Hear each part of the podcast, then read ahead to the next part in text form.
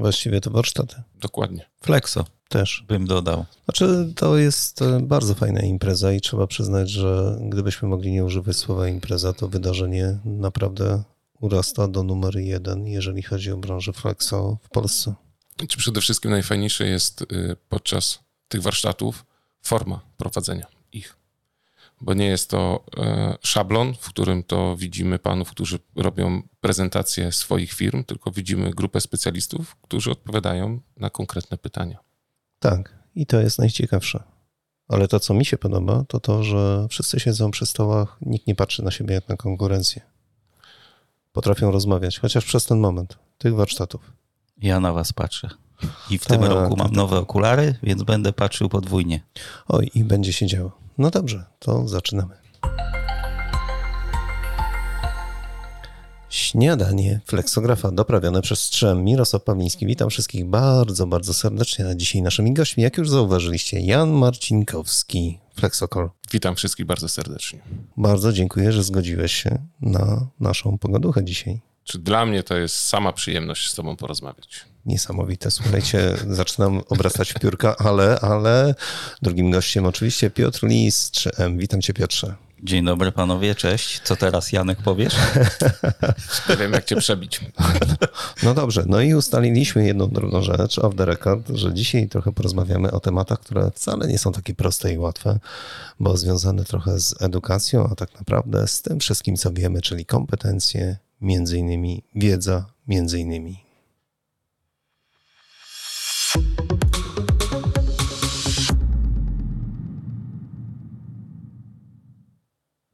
To wracając do tych warsztatów Flexo, co sądzicie o tym, żeby tak się wymieniać właśnie informacją, wiedzą i swoimi doświadczeniami? Janie?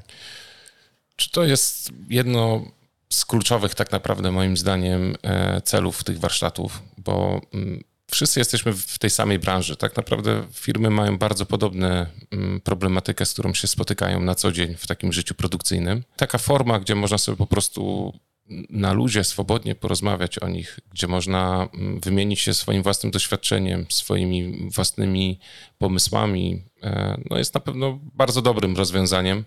Gdzieś to mm, łącznie wszystkich nas, mówiąc kolokwialnie, pcha do przodu i pozwala jakby lepiej zabezpieczyć klienta docelowego w odpowiednio jakościowo produkt.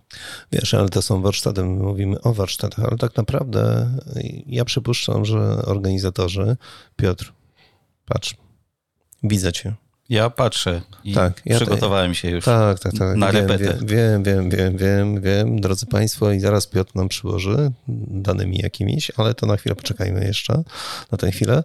E, Piotrze, być może po prostu wyczułeś potrzebę rynku. I tyle. Tak proste, nie? To też mogę prosto odpowiedzieć. Może tak, ale to nie tylko ja, bo to również i Jacek Galiński. Tak jak już mm, kiedyś nas zapytałeś, dlaczego warsztaty, dlaczego taka forma, bo byliśmy zmęczeni spotkaniami komercyjnymi, które też są potrzebne, a widzieliśmy, że po drugiej stronie, spotykając się z naszymi partnerami biznesowymi, mamy dużą grupę ludzi, która uczy się, edukuje albo potrzebuje wiedzy. I ja dzisiaj pytam się każdego, skąd masz wiedzę? Nie licząc tej wiedzy, którą mm, otrzymaliśmy w szkole albo w pracy codziennej. Skąd, jaki mamy najbardziej skuteczny etap nauczania w życiu zawodowym? I ci, którzy chcą być w stosunku do, do nas fair, mówią, no 90% wiedzy dostajemy od dostawców. Drodzy panowie, ale ja już się przyznawałem do tego wielokrotnie. Ja z Flexo mam naprawdę niewiele do czynienia. Może poza tym, że ostatnio przez e, 3-4 lata, może 5, tak naprawdę poznaję ten temat trochę bardziej e, z innej strony. E, Ale zauważyłem jedną drobną rzecz. Akurat flexografia jest e, naprawdę taką pustynią, jeżeli chodzi o informacje. Znaczy tych opracowań jest niewiele, tej informacji, którą można zdobyć do, po, potrzebnej do, do, do, do, realizacji, do produkcji gdzieś tam na maszynach jest naprawdę niewiele i to wszystko opiera się tak naprawdę tylko głównie na wiedzy osób pracujących tutaj. No na pewno tak jest, bo cała dziedzina flexografii jest y, gigantem, którym trzeba jakby pojąć tą wiedzę. To jest od e, kolorymetrii, po chemię farbową, po odpowiedni narząd maszyny, po dobór folii, klei, więc to jest gigantyczna ilość wiedzy, którą trzeba pojąć, żeby móc się nazwać specjalistą, technologiem, że potrafi przeprowadzić cały proces prawidłowo produkcyjny.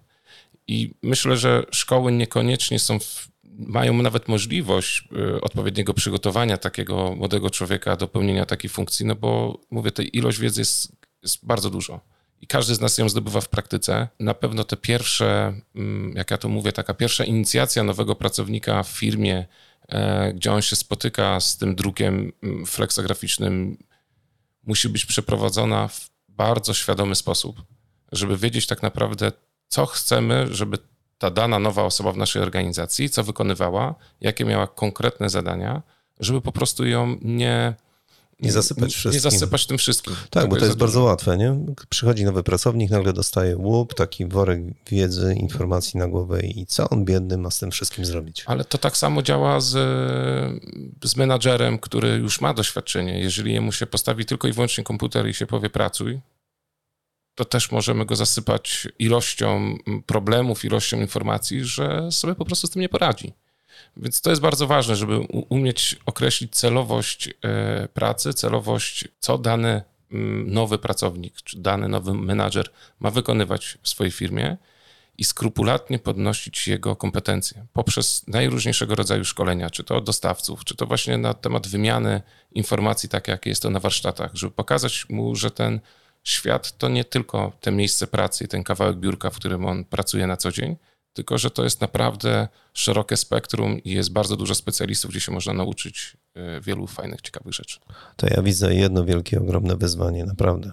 Po pierwsze, wiedza, doświadczenie, e, to się wszystko zgadza. Jestem na tak, ale to zajmuje czas. Więc jak chcesz wyszkolić tego pracownika, może to tam potrzeba naprawdę czasu to się nie, nie wydarzy w miesiąc, w dwa, w pół roku, a po trzech latach ten pracownik mówi dziękuję.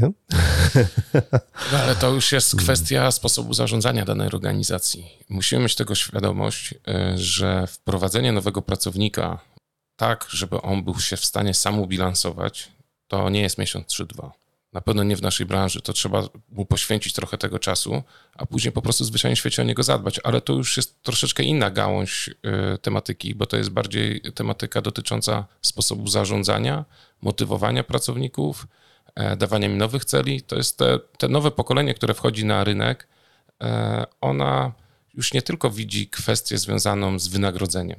To jest jedna strona e, powiedzmy sobie tasakrum. Z drugiej strony mamy profanum, gdzie ci ludzie chcą po prostu zwyczajnie w świecie mm, emocji. Chcą mieć nowe wyzwania, czuć, że się rozwijają, czuć, że mają określoną ścieżkę kariery, e, chcą zdobywać te doświadczenie, chcą e, działać dynamiczniej trochę niż te poprzednie pokolenia. Tak, to wynika z, mojego, z mojej obserwacji. Słuchajcie, Flexa jaki jest, każdy widzi. 20 czy 25 lat temu można byłoby powiedzieć, że to była trochę taka niechciana technologia druku, bo słabszej jakości produkty wychodziły, bo nie docenialiśmy. Lata 2000 pokazały tak gigantyczny rozwój i przeskok, że nagle okazało się, że wśród producentów, wśród produkcji opakowań, opakowania z tworzyw sztucznych y, stanowiły, zaczęły stanowić największy odważnik. Ale, właśnie, mamy tu ale. Czy za tym ale poszła nauka? Czy za tym ale poszło kształcenie? Ja jako absolwent y, y, technikum poligraficznego o Flexo coś jeszcze miałem. O typografii tak, uczyłem się, jestem z wykształcenia również y, człowiekiem, który powinien pracować czy też został nauczony e, pracy na maszynach i typograficznych, i fleksograficznych. Jak zapytamy dzisiaj absolwentów, czy oni wiedzą cokolwiek o flexo, wydaje mi się, że nie. Jak zapytamy absolwenta e, wyższej uczelni, ile miał na temat flexo, też niedużo. 10 lat temu czy 8 lat temu, organizując coś, co się nazywało Akademia Opakowań i Etykiet Flexo, w Instytucie Poligrafii, obecnie Zakład Technologii Poligraficznych Politechniki Warszawskiej. Mm, po drugim wydaniu studenci do mnie podeszli i powiedzieli, że dziękują, bo oni nie wiedzieli, że Flexo jest. że jest tak duże, że jest tak dużym odważnikiem. A tu mamy i opakowania giętkie, i etykiety, i tekturę falistą. Tylko zwykły człowiek, zwykły Kowalski, czy jest w stanie odpowiedzieć, jak są produkowane te rzeczy? Z mojego punktu widzenia chyba nie. No tak, ale już na ten temat rozmawialiśmy, po prostu nie odrobiliśmy pracy domowej i tyle. Tak, i na tak. temat poligrafii nie powiedzieliśmy tego ludziom na zewnątrz, że kochani, mm, poza światem, który, który znacie, włączacie telewizję, słuchacie radia, internetu, przeglądacie sobie na telefonach różne strony, jest jeszcze coś, co powoduje, że w ogóle to wszystko możecie zrobić, czyli właśnie poligrafia. Wchodzicie do sklepu i kupujecie coś, coś, co jest opakowane. Gdzieś ktoś myśli o naszym bezpieczeństwie, tylko my tego nie przekazaliśmy, nie nauczyliśmy się tego. No ale to jest inna bajka. Zostawmy ten temat, bo ja mam dla Was naprawdę e, moc pytań, które mm, może ukierunkują tą rozmowę w zupełnie inną stronę.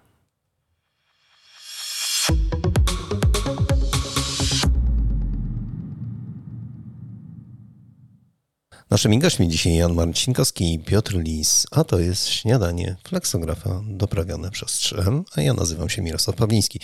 Drodzy Państwo, ale e, zawsze możemy rozmawiać na temat e, fleksografii i nie tylko. O wszystkich technikach druku możemy opowiadać ciągle bardzo, bardzo dużo i pokazywać hmm, kłopoty, problemy, niedostatki, ale to nie o to chodzi. Tak naprawdę porozmawiamy chwilę e, z naszymi gośćmi o tym, co nas otacza, jeżeli mówimy o poligrafii. Gdzie ten świat jest? Gdzie dzisiaj jest poligrafia i jak ona jest fajna, ciekawa, interesująca? Jan? To ja wam opowiem taką szybką, krótką historię. Ja uwaga, jestem szczęśliwym... Uwaga, uwaga, zaczęło się. Krótka, szybka historia. No dobra, okej. Okay. Ja jestem szczęśliwym ojcem czwórki dzieci i pamiętam, gdy mi się e, urodziła Basia i wypełnia się taki kwestionariusz w szpitalu i jest tam wpisany zawód. Wpisałem zawód poligraf. I ta pani, która przyjmowała ode mnie te kwestionariusz, patrzy, mówi, o, ale pan ma ciężką pracę. Ja mówię, dlaczego? No bo wie pan, poligraf, no musi się pan nadźwigać tych farb, musi pan pracować przy tej maszynie. Ja mówię, no niekoniecznie. Tak jest utożsamiane czasami w różnych kręgach ludzi, że bycie poligrafem to jest właśnie praca tylko i wyłącznie przy maszynie. Dzisiaj to jest gigantyczne spektrum, gdzie można pracować, co można robić. Można się zajmować od automatyzacji, poprzez prowadzenie procesów, poprzez kontakt z klientem, mieć realny wpływ na to, jak wyglądają opakowania na półkach sklepowych, zrozumieć, dlaczego one tak wyglądają, zadbać o ekologię, co jest mega istotne, bo tak naprawdę to ona zaczyna się i kończy na nas, jak my o to zadbamy. Więc to jest ale bardzo. Poczekaj, poczekaj, ale zauważmy jeszcze jedną drobną rzecz. Mamy bezpośredni wpływ w naszej branży, czyli w poligrafii, tej produkcji opakowań, na to, jak będzie wyglądała przyszłość naszych dzieci, wnuków. Dokładnie, dokładnie tak. Następnych pokoleń. To jest po prostu aż niesamowite, nieprawdopodobne. Dlaczego o tym nie opowiadamy? Wiesz co, myślę, że to jest też w pewnych y, sferach taki trochę temat tabu, bo y, ludzie nie pytają się na temat nowych rozwiązań, nie pytają się, co można zrobić, żeby być bardziej eko, ale nie w kontekście tego, żeby to było tylko marketing, tylko żeby być naprawdę po prostu człowiekiem, który zadba o nasze wspólne bezpieczeństwo. To Ja- jest bardzo istotne. Ja dodam jedno, że to kształtuje młoda demokracja. Polska można powiedzieć, że jest młodą demokracją, bo w krajach europejskich, bardziej rozwiniętych, mówiło się o tym. U nas my jeszcze jesteśmy na tym etapie dorabiania się. Na pewno. Natomiast ja jakby reprezentuję te pokolenie, które było za młode, żeby się dorobić na zmianie ustrojowej, a za stare, żeby się dorobić na TikToku. Więc e, jakby potrafię zrozumieć, bo żyłem w czasach, gdy wszyscy mieliśmy tą samą meblościankę w domach, jak i potrafię zrozumieć też to pokolenie, które teraz wchodzi na rynek, bo między nimi też nie mam jakiejś gigantycznego bariery wiekowej. I to jest często, gęsto niedoceniane. Tak naprawdę się mówi, że no, będzie ciężkie to pokolenie, bo nie chce pracować. A może, nie to, chce się uczyć. a może to tak nie wygląda wcale? Może Dokładnie. to zupełnie inaczej wygląda? Ja myślę, że te pokolenie właśnie potrzebuje bodźców i informacji, żeby znaleźć miejsce, które będzie dla niego ciekawe. A Tak. poligrafia jest ciekawa, bo to jest gigantyczna naprawdę ilość rzeczy, które można się tam realizować. To jest branża, w której osobiście uważam, że no nie starczy życia nam, żeby pojąć wszystko. Można się realizować na najróżniejszych płaszczyznach. Ale poczekaj, y, wspomniałeś takie obszary oprogramowania, a przecież chmura, sztuczna inteligencja, przecież to wszystko jest Wszystko tutaj w tej branży. To jest niesamowite. To jest po prostu taki mega temat, że ja zawsze mówię, wow, to, tego się nie da rzeczywiście y, przećwiczyć w swoim życiu. Jednym. Nie, nie ma szans. No. No nie ma. Też y, myślę, że bardzo mało mówimy o tym, że to jest branża, która jest top topów, jeśli chodzi o rozwiązania informatyczne i technologiczne. Czy ktokolwiek z nas ma świadomość, że istnieje fabryka produkująca maszyny drukujące, która jest drugą pod względem wolumenu i automatyzacji fabryką na świecie. no Z widzisz. linią produkcyjną analogiczną jak w produkcji samochodów. Nie wiemy o tym.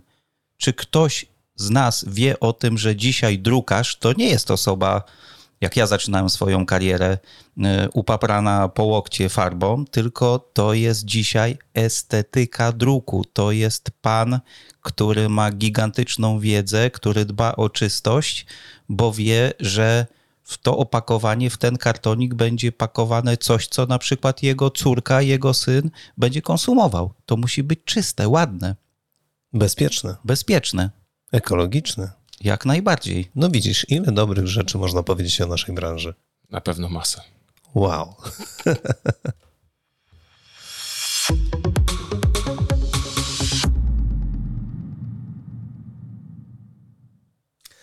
Dlatego te obszary wiedzy, kompetencji są takie istotne, tak bardzo ważne.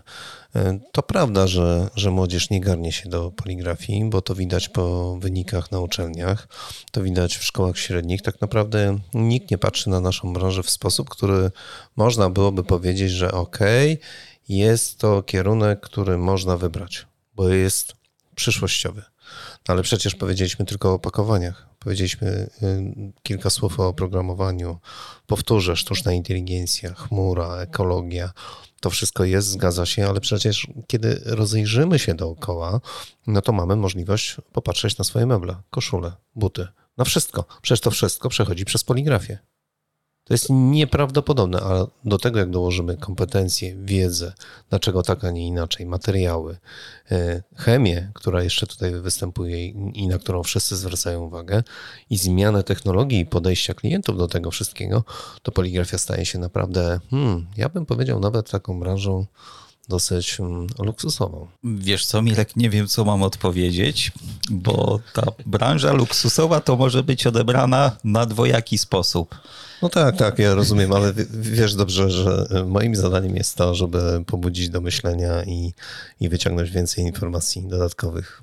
Nie, z mojego punktu widzenia młodzież po prostu nie wie, jak to jest fajna branża, jak ona poszła do przodu, jak ona jest zakorzeniona w naszym codziennym życiu, tylko gdzieś ona zawsze była kojarzona z tymi rzeczami, które widzieliśmy na co dzień. Ulotki, katalogi, wizytówki. Nikt nie odbierał z młodych ludzi, że to są opakowania.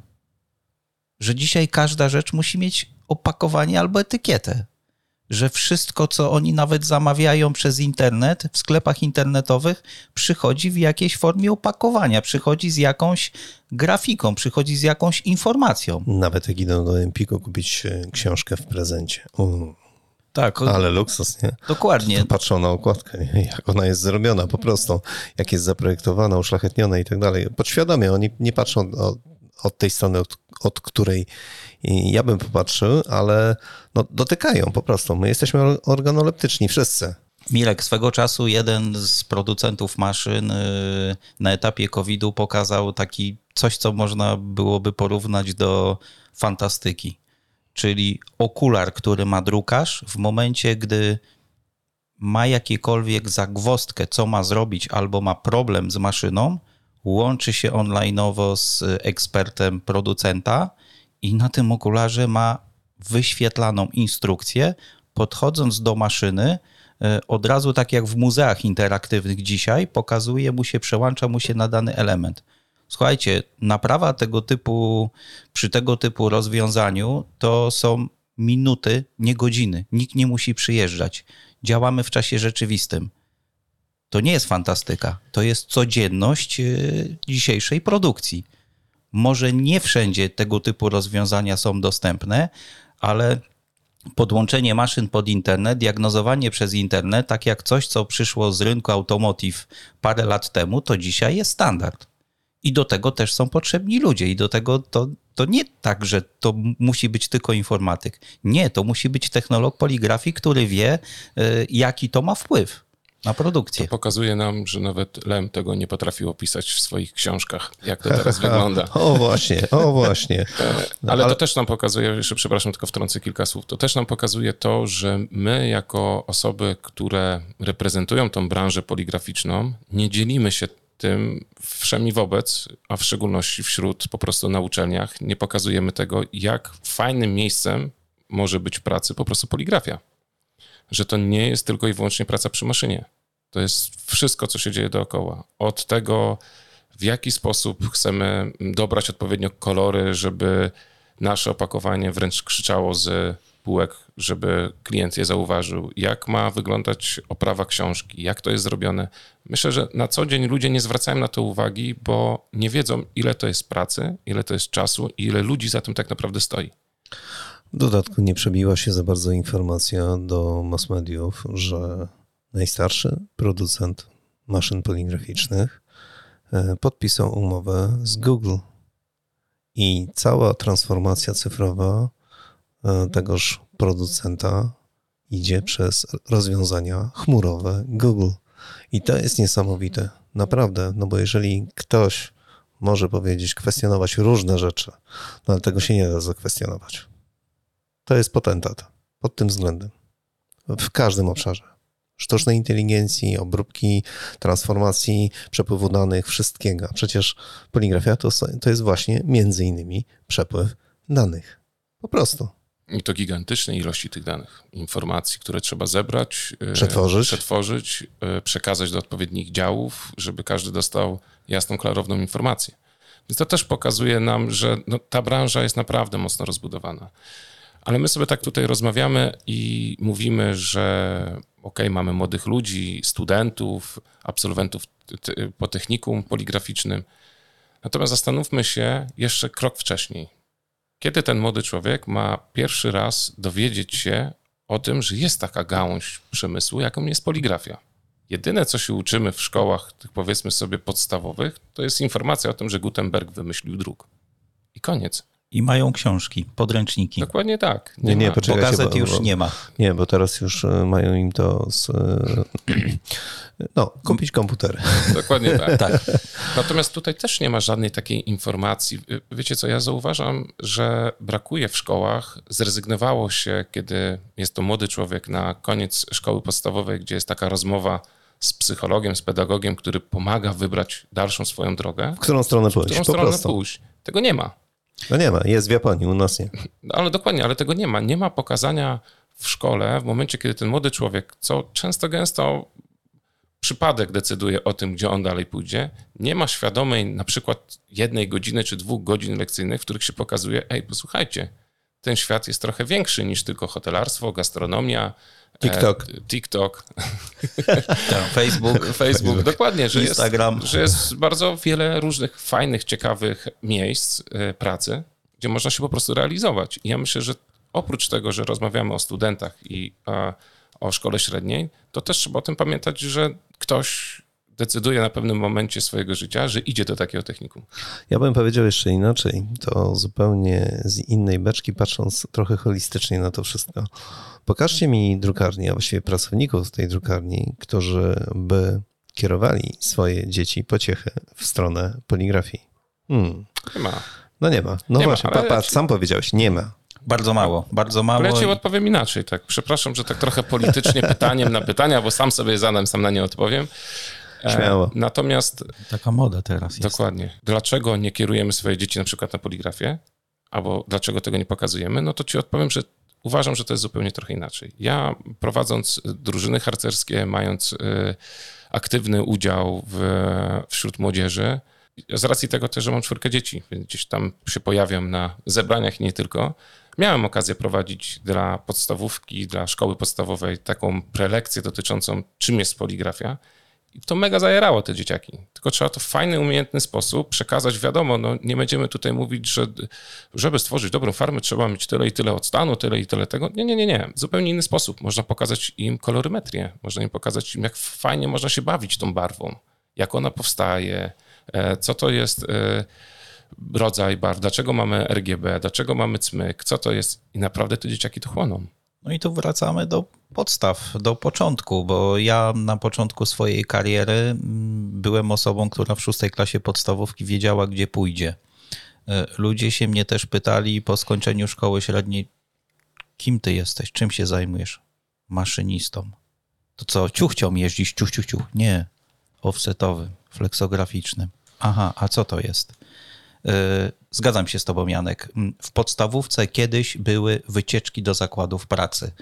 My mieliśmy szansę zobaczyć różne zawody i będąc osobą, która w jakim stopniu, przynajmniej w części, decydowała o swojej przyszłości zawodowej, już wiedziałem, z czym mogę być skojarzony, w którym kierunku mogę pójść. Dzisiaj chyba nie ma tego typu rozwiązań to jest dobre pytanie też do stowarzyszeń, żebyśmy może faktycznie porozmawiali o takich dniach, godzinach w szkołach podstawowych, żeby pokazać różne zawody. I jeżeli tą poligrafię pokażemy, że jest to mega nowoczesny kawałek rynku, że poligrafia zbiera wszystkie najlepsze rozwiązania technologiczne, które są dzisiaj na rynku dostępne. Najnowsze też. Najnowsze, bo to już nie przemysł 4.0, ale przemysł 5.0. Niektórzy mówią e, nawet 6. To nie wiem, ale to mi zaraz wytłumaczysz. Okay. E, Off the record. I w tym momencie ci młodzi ludzie mogliby powiedzieć, to ja nie chcę być 40 mechanikiem samochodowym, to ja nie chcę być kolejną osobą, która będzie pracowała w banku, zarządzała albo zarządzała ludźmi, jak swego czasu było zarządzanie i marketing popularne, to ja pójdę do technologii. Bo nawet jeżeli za 50 lat świat się zmieni, będzie inaczej wyglądał niż dzisiaj, to coś musimy jeść. To musimy używać formy leków, musimy jakiejś chemii używać do chociażby kosmetyków i te rzeczy muszą być zapakowane. Czyli nasza branża będzie. Pytanie, jak ona będzie wyglądała. Nie pytaj, Ale będzie. Poczekaj, nie pytaj mnie, bo jeszcze Jan się wyrywa do odpowiedzi. Proszę się. Czy ja mam takie zawsze powiedzenie, że najpierw trzeba coś zasiać. Te szkoły podstawowe to faktycznie to jest tylko zasianie takiej informacji, że ej, posłuchajcie, jest taka gałąź, którą można się zainteresować. To jest pierwszy krok. Natomiast drugim krokiem, to jest to, o czym rozmawialiśmy na początku naszej rozmowy, to są studenci, to są absolwenci szkół średnich. I teraz tutaj też jest kolejna część, która e, jakby uważam, że my jesteśmy za to też odpowiedzialni jako już dojrzali ludzie w branży, żeby pokazać im, że ok, niekoniecznie musisz być inżynierem produkcji, żeby znaleźć pracę w poligrafii. W poligrafia ma miejsce tak naprawdę na każdego kto skończy mm, szkołę średnią czy e, wyższą, zaczynając na przykład od sposobu komunikowania się, od prostoty tego komunikowania, od programowania, od e, obsługi klienta, od handlu, od e, części zakupów, to jeżeli zaczynamy o tym mówić, to się okazuje, że każdy kierunek niemalże szkoły wyższej można umiejscowić w zakładzie produkcji opakowań od logistyki. Więc to też moim zdaniem powinniśmy zacząć pokazywać. Tak, masz dużo racji, ale ja bym dołożył jeszcze jeden punkt. Jak już mówiłeś o punkcie pierwszym i punkcie drugim, to ja bym dołożył ten punkt zerowy. A punkt zerowy według mnie to są rodzice. Po prostu. Bo ci młodzi ludzie na początku są mimo wszystko kierowani przez swoich rodziców. E, tak naprawdę to rodzice przekazują im swoje doświadczenia i spojrzenie na ten świat i kompetencje i całą wiedzę, tą dodatkową, oprócz tej, która jest w szkole. I czasami to jest tak, że no właśnie rodzice podejmują jakieś decyzje albo próbują kierunkować i tak naprawdę pokolenie rodziców nie ma E, pojęcia o tym, jak dzisiaj wygląda poligrafia, ponieważ oni pamiętają z poprzednich wielu, wielu lat, sprzed kilku dekad, jak ta poligrafia wyglądała i to oni trochę tak przekazują. I to nie jest narzekanie z mojej strony, żeby była sprawa jasna. Ja po prostu, tak jak ty, trochę tam działam w innym obszarze, czyli sportu. I jak czasami rozmawiam z rodzicami, czy wiedzą w ogóle o czymś takim, co to jest poligrafia, jak to wygląda dzisiaj, to stawiają oczy w słup, patrzą, wow, to dzisiaj tak? To, to wiesz, dzisiaj na- jest tak nowocześnie? Czy na pewno nie można pozwolić y, dziecku utracić jego mm, fascynacją świata? Ona musi umieć się nauczyć poznawać ten świat i wiedzieć, że jak się pojedzie do Egiptu i się zobaczy piramidy, to sobie troszeczkę zadać więcej trudu, co to są te piramidy, niż jak było w Egipcie. E, woda zimna. Gadali, że jest tak ciepło, a tak wcale ciepło nie było. Rekiny pływały. Dokładnie tak. E, Tak samo troszeczkę uważam, masz absolutnie rację z tym, że bardzo dużo zależy od rodziców, w jaki sposób pokierują swoje dziecko. E, Ja się staram zawsze młodzież, z którą e, pracuję, z, z którą się spotykam, z którą działam na co dzień, pokazywać, że zajarać ich tym, żeby ten świat poznawali. Wszystko, co jest, żeby poznali, żeby się nie bali po prostu go poznawać, bo jeżeli czym więcej dostaną bodźców z zewnątrz, czym więcej zobaczą, tym później będzie łatwiej w życiu dorosłym wybrać swoją ścieżkę i cieszyć się po prostu pracą, bo to też jest ważne, żeby znaleźć swoje miejsce na ziemi, które przynosi nam naprawdę gigantyczną satysfakcję. Śniadanie fleksografa doprawione przez trzem. I wszedłem ci w słowo, ale tylko dlatego, że dzisiaj rozmawiamy tak naprawdę w kontekście warsztatów Flexo, które mają te takie punkty standaryzacja, kalibracja, komunikacja i ten najważniejszy punkt edukacja. Zgadza się? Dokładnie tak. Tak. Przekaz ze mnie jak z otwartej księgi. Właśnie o tym rozmawiamy.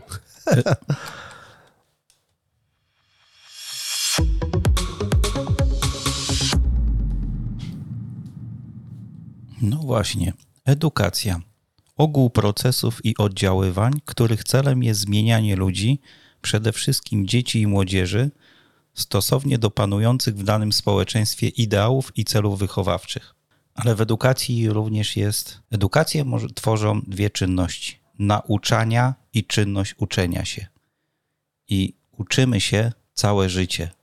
Edukujemy całe życie, bo świat zmienia się bardzo szybko.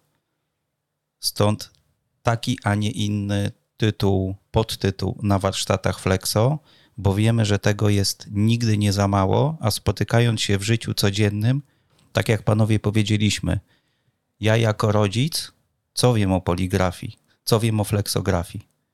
Dzieła Lenina i Trybuna Ludu albo Życie Warszawy. Hmm. Tak nie jest. Tak było. Tak się zmieniło. Czy mi jeszcze ciężko do tego odnieść, bo każde świadectwo mojej szkoły jest orłem w koronie, więc nie wiem, jak się do tego odnieść.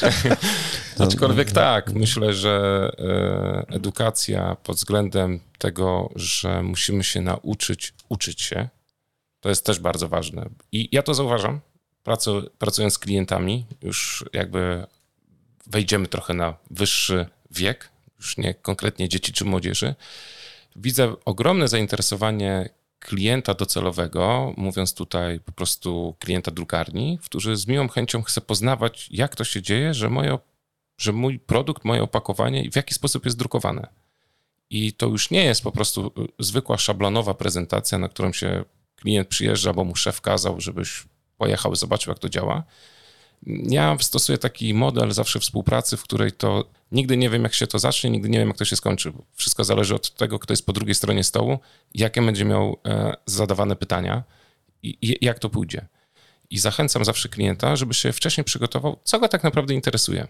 I zauważyłem taką tendencję przez ostatni czas, e, a miałem możliwość przeprowadzenia dosyć sporo szkoleń, że coraz większe zainteresowanie jest tym, jak to się dzieje, że nakładamy żółty i magentę, a powstaje czerwony. A przecież mówili mi w szkole, że to nie jest cmyk, tylko to jest zielony, niebieski i czerwony. Ale poczekaj, trawa jest e, zielona, nie? No, To dlaczego ona po zmierzchu jest e, nie tego koloru? to jest takie pytanie, które ci odpowiem na warsztatach. No ja akurat znam odpowiedź, wiesz, ale gdybyśmy popatrzyli na to wszystko zupełnie jeszcze z innego obszaru, to tak naprawdę ten postęp technologii, który mamy dookoła widoczny, y, trzeba to powiedzieć jasno i wyraźnie. Wiele osób sobie nie daje rady z tym wszystkim. Wiele osób nie jest y, przygotowanych do tego, żeby tyle informacji przetworzyć, bo ten ogrom informacji, który nas zalewa, jest naprawdę wielki.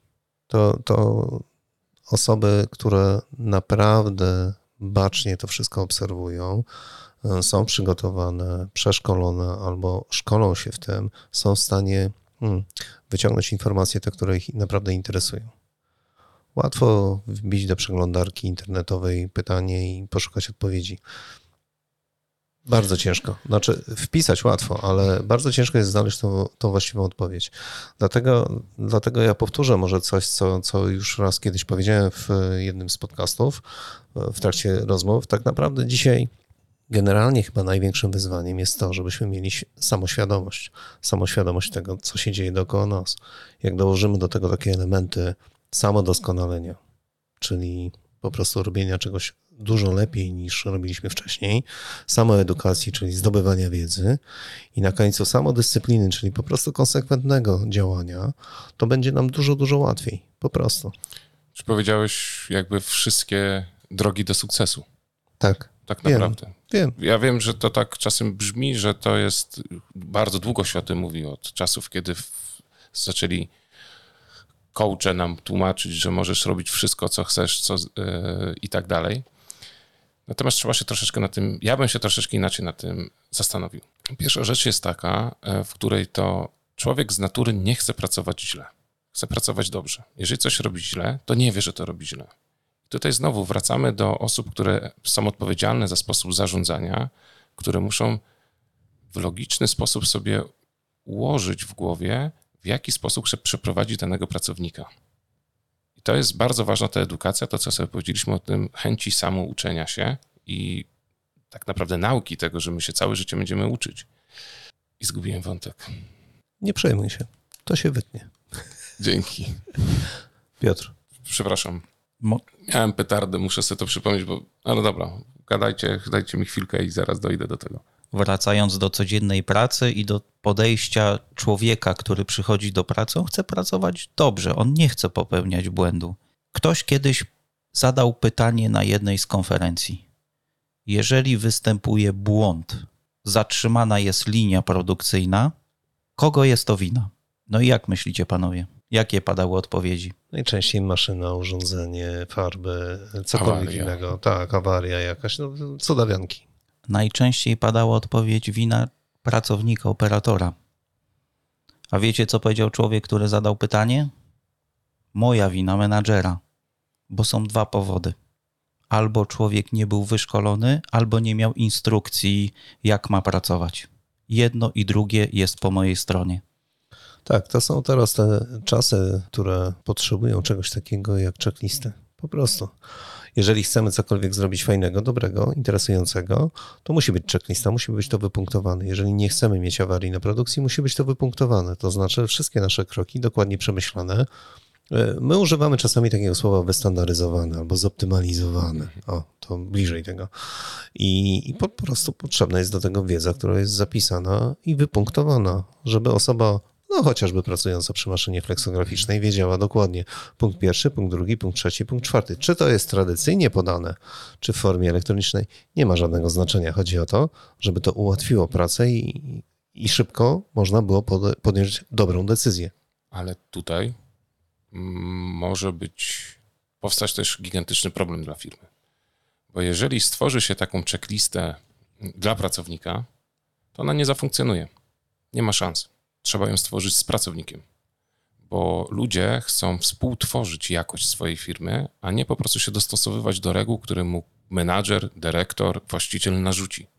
To jest też bardzo ważne. I to też jest sposób edukacji, kiedy pracownik ma realny wpływ na to, jak będzie wyglądała jego praca. To przede wszystkim mówi pierwsze zasady szczupłego zarządzania. O tym mówią, żeby pracować razem z, z pracownikami, a nie po prostu nad nim im kazać. Ja nie bardzo dziękuję, że dotknąłeś tego tematu, bo do, to, dokładnie w ten sposób ma wyglądać. Dokładnie w ten sposób. Piotrze? Tak, znaczy każdy z nas, jeżeli ma przeświadczenie, że jest ojcem, dzieckiem sukcesu danej firmy i się identyfikuje z firmą, jest najlepszym pracownikiem. I nie ma znaczenia, czy odpowiadam za czystość podłogi, czy jestem dyrektorem finansowym, czy zarządzającym. Ja też jestem ojcem tego sukcesu. Jeżeli właściciel, szef da mi możliwość podejmowania decyzji i będzie ze mną robił to samo, naprawdę to jest jeden z wielu kroków do sukcesu. I pamiętajmy o tym, że ważne jest to, moje doświadczenie mi o tym mówi, że ważne jest to, żeby się skupiać na dobrych stronach pracowników, żeby wytwarzać dobrą atmosferę pracy, bo kiedy jest dobra atmosfera pracy i wtedy jest dobry moment do walki z jego wadami. Każdy z nas ma jakieś wady, każdy z nas ma jakieś niedoskonałości. Natomiast przy dobrych emocjach one dużo szybciej można je sobie zwalczyć. Ale wiesz, co teraz powiedziałeś? Piotrze, słyszałeś? Tak, ale Poczekaj. Temat następnych warsztatów. Drodzy Państwo, naszymi gośćmi Jan Marcinkowski, Flexocall. Janie, bardzo Ci dziękuję za dzisiejszą rozmowę. Tematów Dziękuję było również. bardzo dużo. Piotr Lis, czy Piotrze, jak zawsze zaszczyt i przyjemność, że nas odwiedziłeś. Dziękuję Milek, dziękuję Janek, dzięki panowie. Dzięki. A ja nazywam się Mirosław Pawliński i to był dla mnie ogromny zaszczyt gościć kolegów w śniadaniu fleksografa doprawionym przez Szem.